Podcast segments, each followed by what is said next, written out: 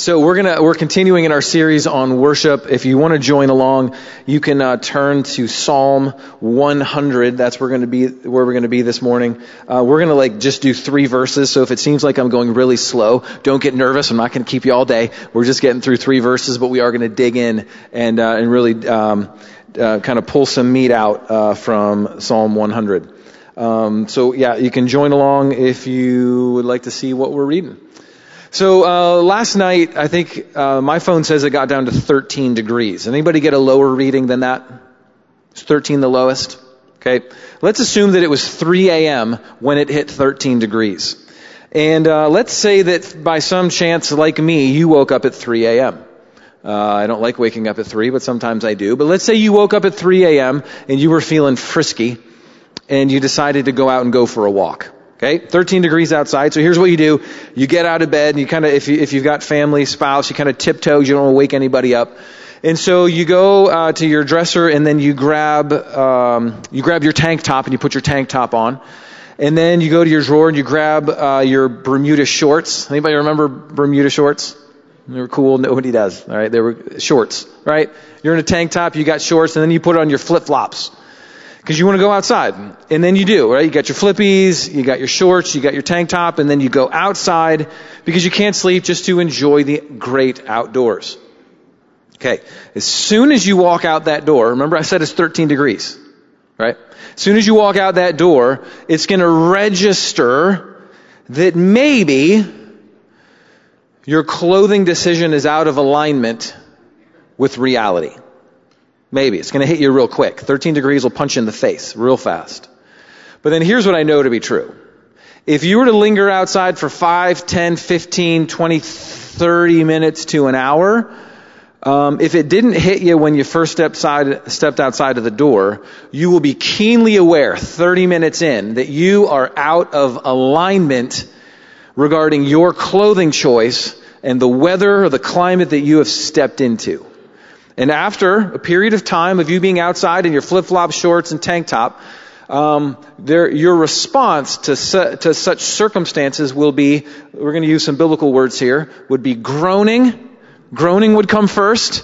And then secondly, at some point would come what we'll call gnashing of teeth. Like, woe is me! I'm an idiot. What am I doing? In 13 degree weather in summer attire.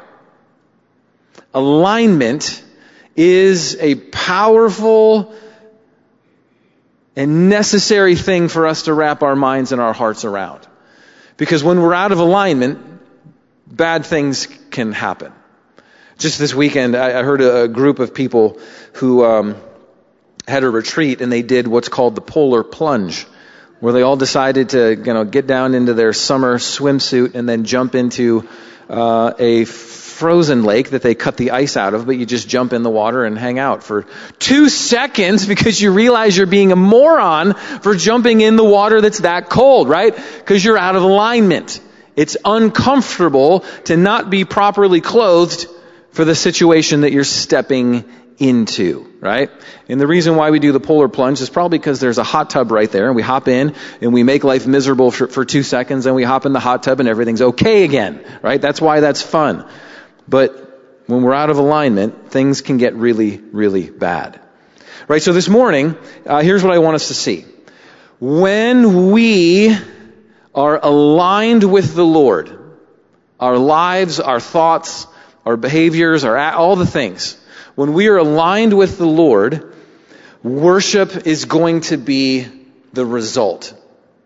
When we align with Him, worship then comes out of us. When we're properly aligned with Him, worship and good things come. When we are misaligned with Him, um, worship and good things do not erupt out. All right, let's dig in. Psalm 100, starting in verse 1. All right, this is, this is a worship song that the, the Hebrews would sing to the Lord. And here's the first line of this worship song. Make a joyful noise to the Lord, all the earth. Make a joyful noise to the Lord, everything. All creation, all the face of the earth, make a joyful noise to the Lord. Right? In literature, there's this device, it's called personification. Right? I'll take you back to fourth grade for a second. Personification is when you take an inanimate object and you give it human-like characteristics. Right? It would be like taking a rock or taking a tree or taking a deer and ascribing to that for literary purposes, giving it human-like tendencies and abilities. Right? Like if anybody has, uh, what's, what's the story? Bambi? Like Bambi is, per, is given personification skills. Bambi is elevated to be more human-like, right, in the story. Personification. Um, one could read this and think that maybe the psalmist is personifying the earth by saying to the earth, inanimate object, right? Make a joyful noise to the Lord, all the earth. It could be personification. I don't think it is. I don't think that's where the psalmist is going here. I think what the psalmist is doing is more so speaking about alignment. Alignment. Like, let's, let's dig in here. Um, remember in Luke 19 when Jesus makes his triumphal entry into Jerusalem a week before he goes to the cross and then the grave and the resurrection. In the triumphal entry, um, Jesus comes in and uh, the people on either side of the road that he is um, coming into Jerusalem on, they're singing Hosanna. Hosanna. They're praising him. They're ascribing to him like what is akin to, to worship. And as Jesus is walking down the road and people are taking their palm fronds and they're waving them and they're putting them on the ground, this worshipful scene, the religious leaders of the day show up in that very scene and they're not happy. And what they do is they say, Jesus, you, you need to stop your followers from worshiping you. This is inappropriate. They ought not be like lifting you in this capacity right? And they say, Jesus, rebuke them, tell them to stop. And then Jesus has this, um, like this amazing response. He says, right? Um, hey guys, if these people here stop worshiping me right now, if they stop proclaiming me and my goodness and lifting me, then the rocks that you see, they will actually start to cry out in their place. Is Jesus personifying the rocks and giving them human like ability and tendencies? I don't think that's what Jesus is doing. I think that Jesus is talking about alignment. And what Jesus is saying is, hey guys, religious leaders who want this worship scene to stop, hit the stop button. Jesus is saying what these people are doing is right and good. They are aligned with the purposes of God right now, and they're doing the absolute appropriate thing. Right? 100%. They're in line with what the Lord is doing. Right? And, and then by way of implication on the other side, Jesus would then be saying, but you religious leaders who are not able to enter into worship, who are like actually trying to shut this thing down, what you were revealing is, is that you are out of alignment with what God is doing on the scene right now.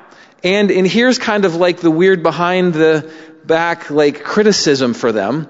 Religious leaders, you are out of alignment with what God is doing, but the rocks that you see, the inanimate, structure that is a rock. Geologists, you could help us understand what that is, right?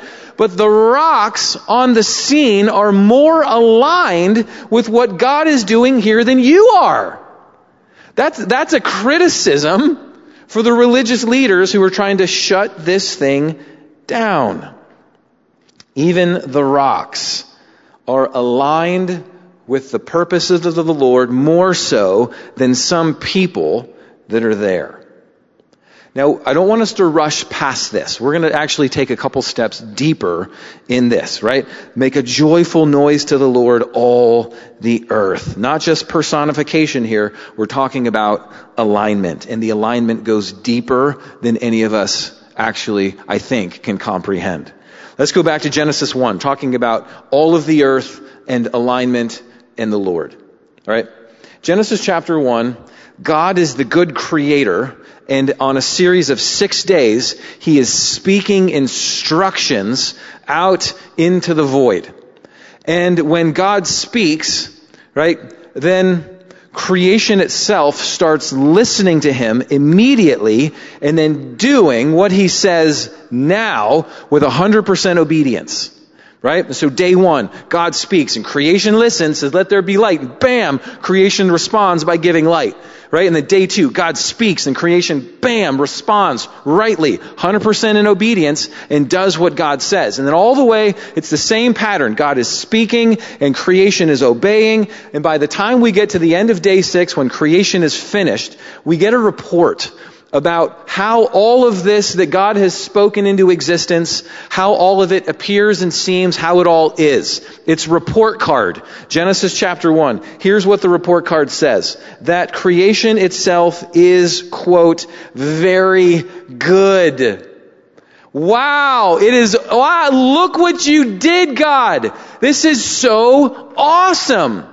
Right? And so, uh, rightly ascribing praise to God, but the only reason we can look around and say this is fantastic is because at this moment all of creation is aligning itself under who God is and what He's saying. There's no debate. There's no pushbacks. There's no, I know God, you said to do this, but I'm going to do it this way. No, creation is just, right, aligning with its creator, and then the result is, and we have to catch this, the result is things are very, very, very good. Right, one of my, my favorite farmer of all time, he's a farmer in Virginia. His name's Joel Salatin. In an interview that he did, somebody asked him, they said, Joel, um, what's, what's your favorite part of being a farmer? Here's his response. He says, my favorite part of being a farmer is this. Quote, it's the sheer ecstasy of life. End quote. Right? His favorite part of being a farmer is the quote, sheer ecstasy of life. Now, I don't know if we all know how to interpret what he's saying, but I know Joel. I've listened and read a lot of him. Here's what Joel means when he says, the greatest thing about being a farmer is the sheer ecstasy of life. Here's my interpretation of what he's saying. As a farmer, he has the privilege of stepping into creation and stewarding his specific plot of land in a manner that is in keeping with his creator, his father, his savior's purposes. And in honoring and aligning himself with how God does things, here's what Joel Salatin would say to flesh this out that at some point, under good stewardship that's aligning with the purposes of God, an ecosystem comes alive. Like not just like eking by, like barely grabbing a hold to some semblance of a pulse, but like full on, like thriving, pulsing, alive aliveness. Right? That like when an ecosystem is like in harmonious unity with all of its parts, meaning that all the plants and the animals are like in a synthesis and the water is in its water place doing its water thing. And when the soil has come alive and all the microorganisms are doing what they're supposed to do, and when fungi are populating all over the place and networking the roots of plants in with each other so that they can share resources, it is a miraculous wonder when creation does what God made it to do when you can steward over that. And it, it, it turns into, over time, sheer ecstatic life. Or as Toby Hemenway, one another uh, author that I've read, put it like this. That at some point when a gardener is doing their thing in a plot of ground, and after like a time when they've stewarded it well, it might be three years, it might be four, it might be five, but at some point in there, he says the garden will pop.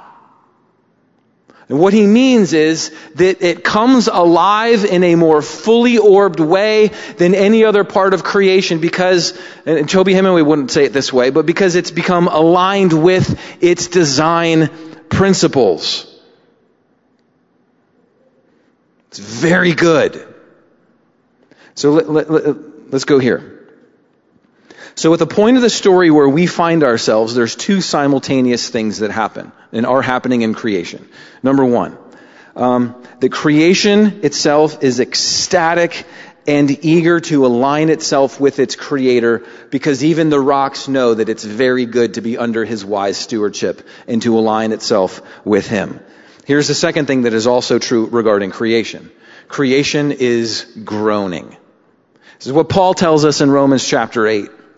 The reason why creation is also simultaneously groaning is because we human beings who were called to bear the image of God as rulers over creation, we introduced sin and deviation from the creator into the fiber of creation itself. And there's a misalignment that we have brought into the world. And where there's misalignment, creation says, no, that's not right. I don't like it that way right? And there's earthquakes and there's hurricanes and there's droughts and there's floods and there's all manner of things that God didn't design into the system, but because we've misaligned it with our sin introduction into the world, its creation itself is groaning and it is unhappy at the places where it has been misaligned to its creator. Now the point of all this is not, this is not an environmentalism sermon. Right? If you think I'm going there and you're checked out, stop. I'm just going to the place that the psalmist is going in Psalm 100 verse 1. Make a joyful noise to the Lord, all the earth. He hasn't talked to people yet. He's just talking about creation and a joyful noise. But the point is this, that when anything that God has made aligns itself with Him, the result is so good. It's very good. Life gets ecstatically good, fully alive.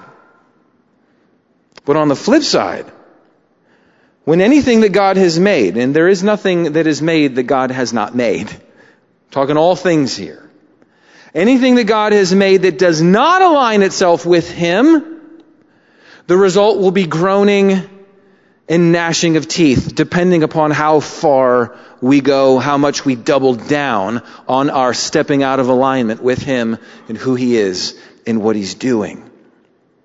It is about alignment and creation itself in whatever ways rocks and trees and groundhogs are able to appreciate their creator. Creation appreciates him and wants to align with him right? We can learn from creation itself. So, the psalmist says, make a joyful noise to the Lord, all the earth. Then verse, uh, verse two. Serve the Lord with gladness. Serve the Lord with gladness. Now he's starting to talk to human beings, right? Now he's starting to like get into his core audience here, and that would be you, and that would be me. But I want us to focus in. I said we were going to go slow. We're not making it very far this morning. We're going to linger here. I want us to uh, key in on the first word here of verse 2. Serve. Serve the Lord with gladness. The word serve is a Hebrew word, and it's uh, in Hebrew it's uh, the word avad. Avad. Uh, avad is what we're going to, we'll call it a fascinating word. It's fascinating in its complexity. Right? There are some words that are very clear and simple and straight through the front door. They only mean one thing. Very simple to translate. There are other words in our language and in others, we're talking Hebrew here, that have more complicated and more complex meanings, and you have to understand the nuances to understand like what, what version of it are we using here, because it's, it's translated in a variety of ways for good reason, because it's a complicated, deep, resonating word. Avad is one of those deep, complicated words. Right? Here's, here's what it means in a nutshell, and you're going to see the difference in, um, in these things as I describe them, right? The first meaning is avad is to work. To work, right? You're going to work, nine to five, whatever you do, avad, work. Another meaning of avad is to serve, right? To be a servant under someone. Another meaning is to worship. Worship and work and serve? How did the Hebrews get one word that meant those are different things? What kind of language is that? Work, serve, worship, avad, one word. Such a wide range of meanings. Can I tell you why I think it has such a wide range of meanings? I'm going to either way, so let's align. Can we align here? Can we just go there? Um, and it, this isn't just me coming up with this. Like I've read deeply on this. Old Testament theologians. I'm going to summarize and make it succinct. Genesis chapter 2 verse 15 is the first time we see the word avad. Serve, work, right? Worship in the Bible. And it's in the garden when um, Adam and Eve are given the call to serve the garden and then shamar the garden. Two different words, but we're just talking about avad. They're in the garden and they're given the call to serve or work or worship in the Garden of Eden. And so let's break that down. What does that mean for Adam and Eve? And then it'll make sense for us in a second. Um, well, it, it, meant that for Adam and Eve, like when they woke up in the morning, like their their job that they would go off to is in the Garden of Eden.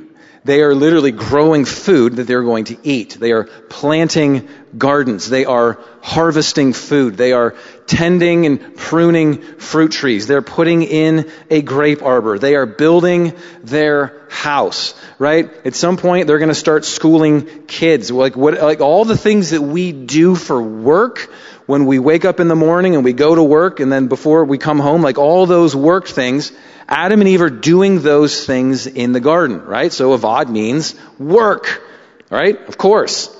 But it means more than that, right? Because here's why, Genesis 2.15, um, the Garden of Eden is not just their vocational destination. It's not just where they do their nine to five so they can pay the bills, so they can have sustenance and place to live and eat. The Garden of Eden is more than that. It is also the first temple of the Lord on earth.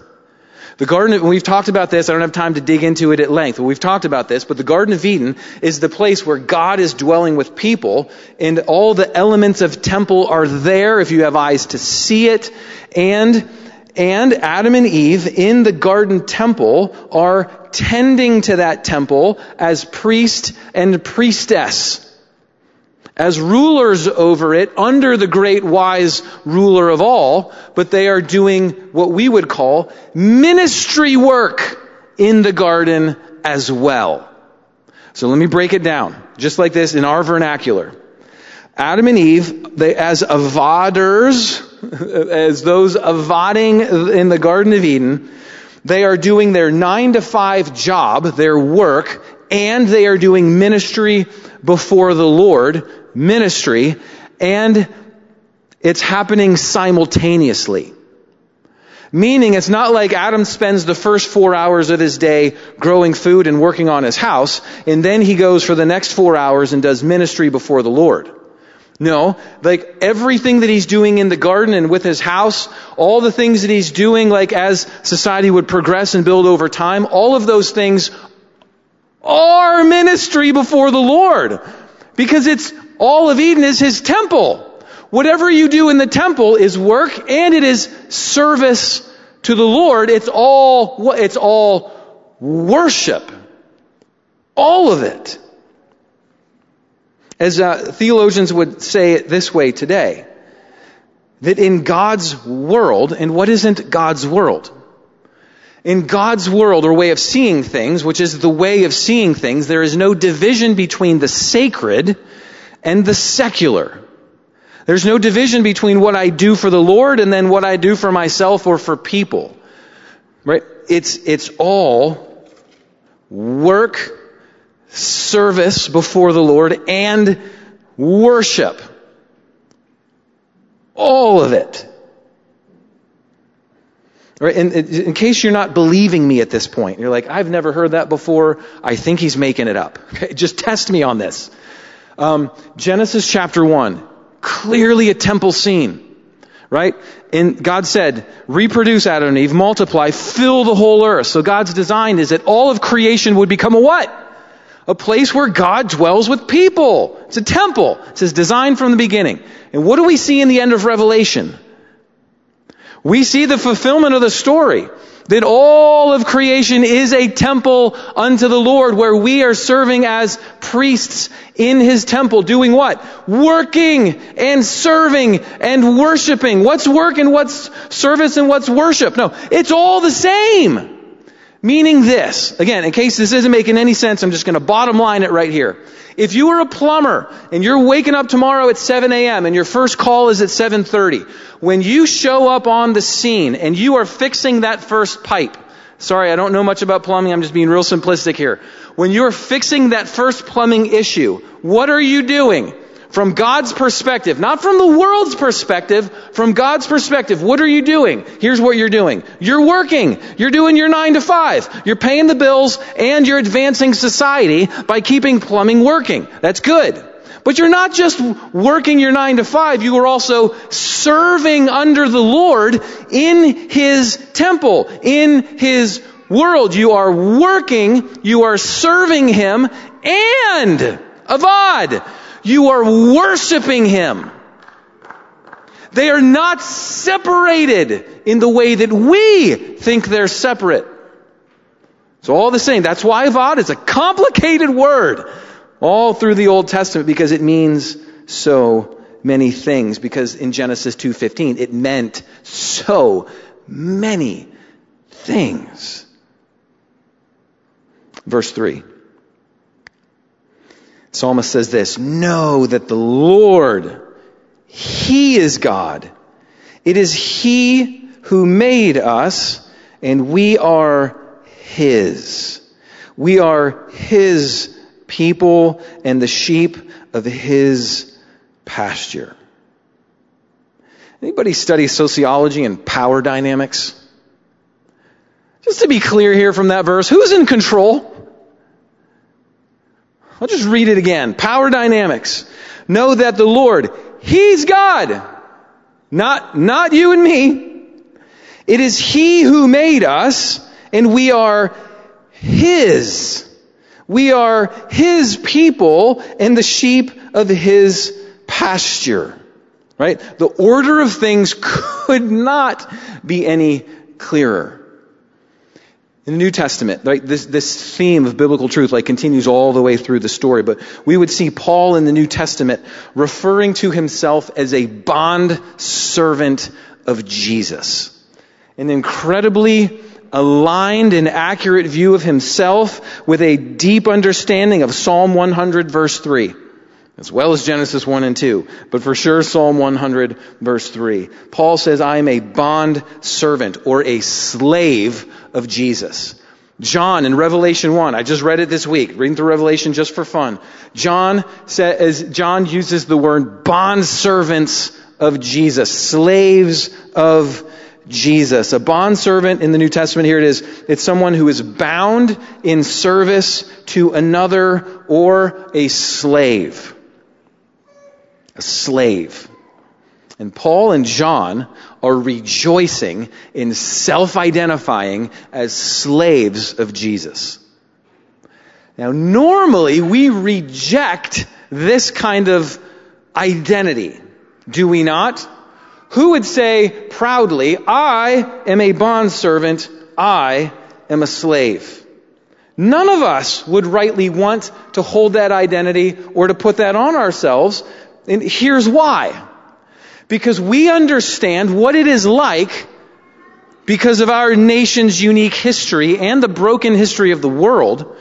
We understand through accounts of others who have been there what it is like to be a slave underneath and owned by a fallen, broken human being in a fallen and broken world.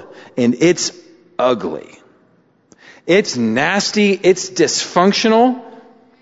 And that kind of slavery, being owned by another person who is a sinful, broken person, we reject that in all of its forms and we mourn and we lament that in all of its historical examples, right? Especially like Black History Month, we have to recognize this. Right? Our nation's history is filled with slavery and it is nasty and it is ugly because it's broken human beings doing that to other human beings. but slavery or bond service of a person to God is another thing altogether. It is so different. It's a shame that we have to use the same terminology because it, they're like in different, they're in different dimensional realities. There is nothing about them that is like other than one person is like in the bound service of another. Everything else about it is absolutely different. Totally, utterly different. Right? Because here's the deal whatever or whoever aligns themselves as bondservants of the Lord and aligns themselves with Him and who He is and what He's doing, right? What we will do is we will then, in so doing those things, we will make joyful noises. Not talking groanings or gnashing of teeth here. Oh, I'm a slave of Jesus and life is horrible. Gnash teeth. No! when we align with Him in this way, a joyful noise will be the eruption that comes out of our mouths and out of our hearts. We will, right, make a joyful noise to the Lord, all the earth. That's us included, right? We will serve as bond servant slaves. We will serve the Lord with gladness, very goodness, sheer ecstatic liveliness. That's what it's like to be his slave. And that's why in verse 2 then the psalmist says, Come into his presence, bond servant slaves. Come closer. Come closer to him with singing. Not mournful dirges, woe is me, I'm a slave of the great king. No, it's sing, come before him with joyful singing.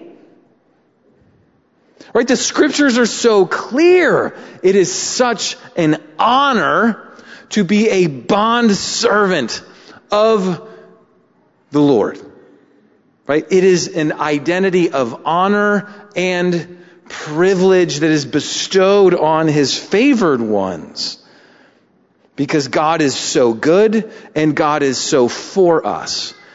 Anything from the rocks to the trees to the deer to the clouds, to the people, whatever aligns itself with Him knows and can give testimony, it is very good.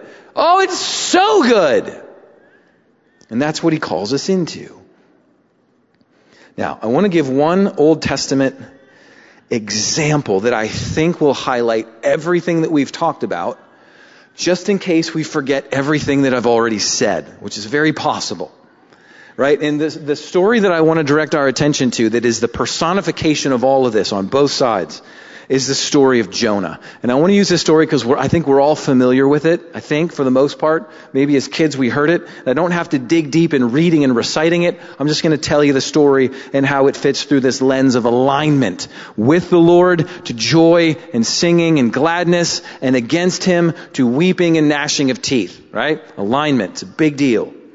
Right? So Jonah. Jonah's a prophet of the Lord. He is a prophet to God's people, Israel.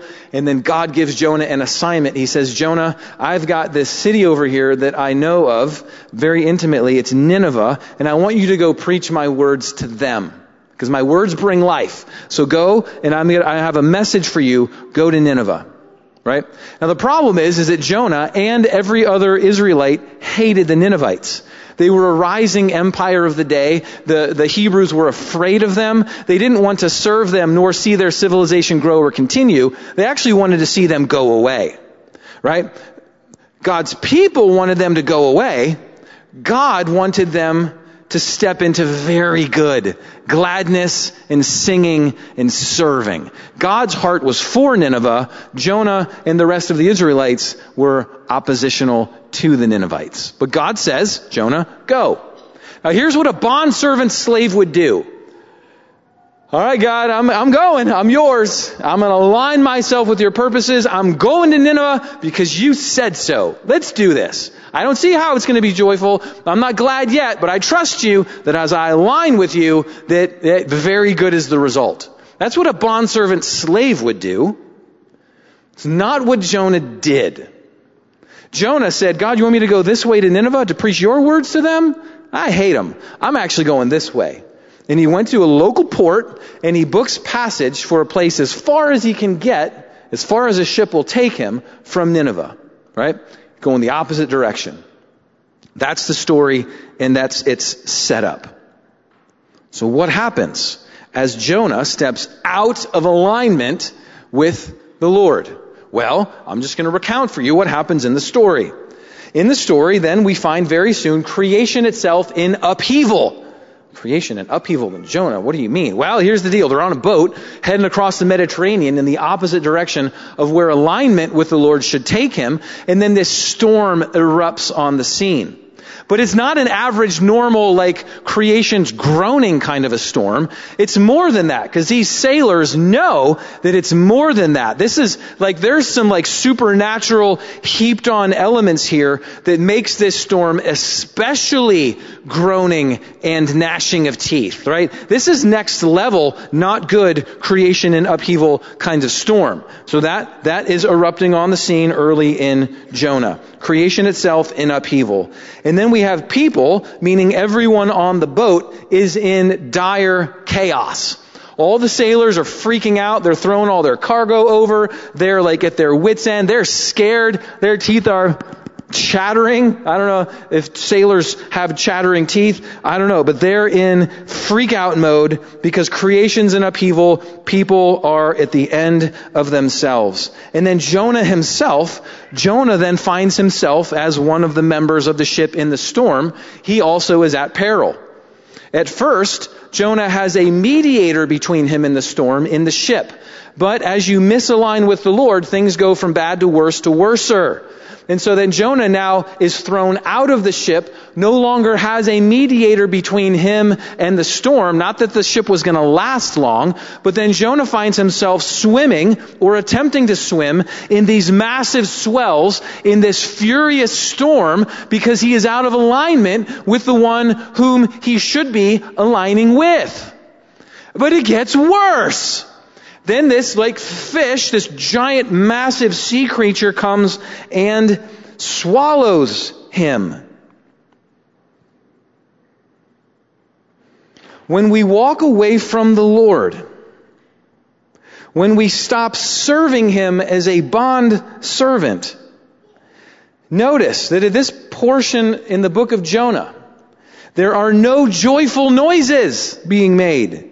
There is no gladness in service, and there is no singing. Zero, zero amounts of those things at that stage of the Jonah story. Instead, in absolute contrast to those things, here's what we do see. We see Jonah in the belly of a great fish.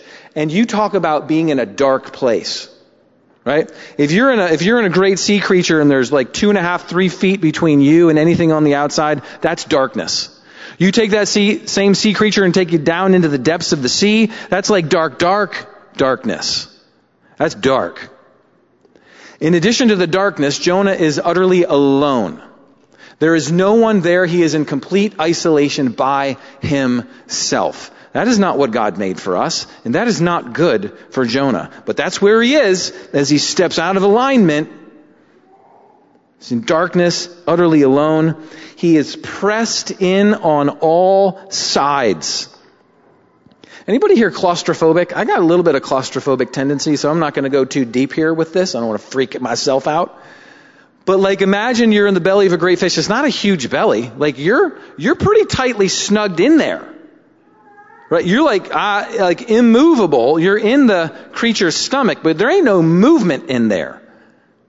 Dark, alone, unable to move. And then just, I want to point this out, just for the sake of like highlighting misalignment with the Lord.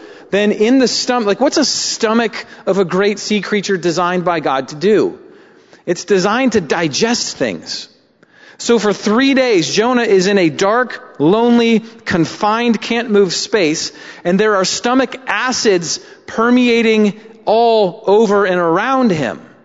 He, his very body is being corroded and broken down. His skin is burning. Now that's a different kind of slavery than the one that the Lord is speaking of, Paul and John and the psalmist are talking about, there's, there's some slavery going on. There's some confinement here. There's some limitations here that Jonah is experiencing over time. Misalignment. But when we serve the Lord, there is light. There is not this impenetrable darkness, but there is this radiant light. Jonah, come on into the light, brother. Come. Right? In, in service to the Lord, there are other people there. Jonah, you're by yourself. Come on out. Align yourself again with the Lord, and then we'll, we'll get you around a community of people that you can grow with and walk with and enjoy, because that's what you were made for. And then in service to the Lord, there's freedom on all sides. Jonah, you need not be getting crushed by the stomach muscles of the fish, unable to move anymore. Let us, let us step on out and align with the Lord and experience what true freedom is. Come on, Jonah. Jonah, the invitation to worship is there. Make a joyful noise to the Lord, all the earth. Align with Him. Serve the Lord with gladness. Come into His presence with singing. What an invitation for Jonah and for all of us. Worship team, come on back up. We're going to sing. And I just want to make one final point. And I, I have to make this point um, because we're Americans and we live in American culture. So when I say that when we align ourselves with the Lord, that very good, ecstatic kind of life is the result. I just want to be very clear here. As Americans, what we sometimes hear is, if I enter into a bargain kind of agreement with God and like serve Him ish, whatever that looks like, then He'll give me all the circumstances that I want Him to give me. I'll get the job and the house and the car and the things and the health and the whatever. So I'll get all of it. I serve God, He gives me the things that I want. Oh, it's not, that's not what's going on here. That's not what alignment with the Lord necessarily produces. Right? Because Paul, who would call himself a slave of Jesus, is in literal prison often. He's in human confines, a slave, prisoner. But what is Paul doing in the circumstantial context of prison? Oh, he is worshiping the Lord. He is serving with gladness. He is in the presence singing a joyful noise. John, as he's writing the book of Revelation, is on in exile. The, the Roman oppressors have moved him to a place of imprisonment as well. And what is John doing? Well, praise the Lord, he's in alignment with him, and he is singing joyful songs. He is serving the Lord with gladness. He is coming into the presence of the Lord with singing. No, circumstances aren't going to be what we think we want them to be regularly and often. But that's not what alignment with the Lord is about. He'll tell us what very good is, but just know it's very good. That's the invitation that we've been given to be worshipers. Worship only comes from those who are aligned with Him. So now we're going to sing. I'm going to pray for us. And as always, just invitation to move about the cabin, right? There's freedom here. You're not confined to your chair, although you can stay in your chair if you want to. If you want to go pray for somebody, please do. If you feel like you want to come up and have somebody pray over you, we'd love to do that. It's our honor to pray over one another. Uh, but just know that you have the freedom to do that. Let's stick our attention, let's place our attention on Him and allow Him to align our hearts to His. Father in heaven, thank you for being so very, very good. You are so good that everything you touch that honors and obeys and aligns with you becomes very, very, very good. And we want to be your people. You are God. We are yours. We are the sheep of your pasture. This is your world, and we are so honored to be your bond servants in it. And Father, now I pray that we would do what naturally and normally comes out of those who are aligned with you as we attend to you and put our attention on you. We want to sing over you with gladness and lift you. You are already lifted, but we want to ascribe to you the place and the stature that we know you to have. And we want to celebrate you because you're good. Thanks for loving us so well. And it's in the name of the crucified, buried, and risen King Jesus that we can pray because of your grace that covers us. Amen.